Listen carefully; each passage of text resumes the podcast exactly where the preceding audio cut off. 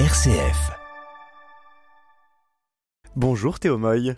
Bonjour. Journaliste à la Croix, il est des jours où l'actualité est plus légère que d'autres. En ce moment, écrire euh, un billet pour une matinale, ça n'est pas facile. Et oui, pour ceux qui en doutaient encore, tenir une chronique d'actualité le matin à la radio est un vrai défi. Le désespoir nous guette quand les dernières nouvelles consistent en une liste de bombardements, corps retrouvés, personnes disparues ou nouvel attentat.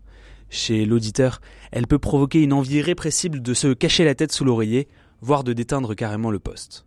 Pour les chrétiens, la tentation peut être plus grande encore, car à cette litanie de désastres s'ajoute le sentiment de vivre dans un monde qui ressemble de moins en moins à notre idéal.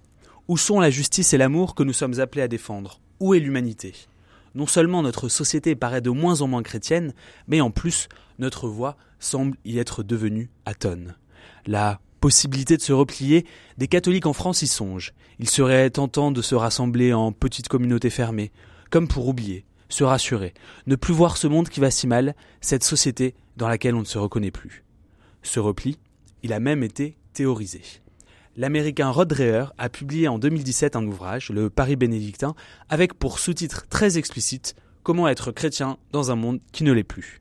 Pour Rod Dreher, face à une forme de décadence, une époque extrêmement hostile aux valeurs chrétiennes et sous les assauts de ce qu'il appelle le totalitarisme doux de la gauche, les chrétiens doivent quitter Babylone. La tentation euh, pour les chrétiens de se replier sur eux-mêmes, qu'est-ce que ça signifie? Pour Adrère, les chrétiens doivent cesser de s'engager dans des batailles perdues d'avance, comme celle à venir sur la fin de vie, et de demeurer pleinement engagés dans la société. Au contraire, ils devraient opérer un repli stratégique. Il leur propose de former des communautés saines, morales, pour vivre en chrétien et entre chrétiens et perpétuer ainsi la foi. Une forme de marginalisation choisie qui permettrait, selon lui, de se préparer aux persécutions à venir. Rien que ça. Un repli stratégique, est-ce que vous, ça vous semble être une bonne stratégie? Non, je ne crois pas que la vocation catholique soit de s'enfermer, de vivre en circuit fermé. La vocation du christianisme, au contraire, est à l'universalité, à la rencontre, à la confrontation avec l'altérité. Dans un monde en souffrance, les chrétiens ont aussi une responsabilité, celle d'apporter un soin et peut-être une espérance. Mais il y a aussi une troisième voie. Une troisième voie Bah, je pense à celle que promeut Gauthier Bess dans son dernier livre Nos futurs.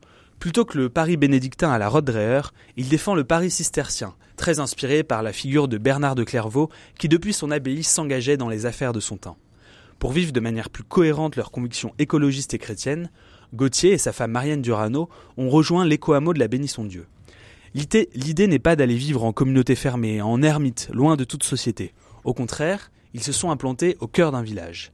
Avec d'autres familles, ils expérimentent des formes de vie alternatives et vivent leur foi chrétienne.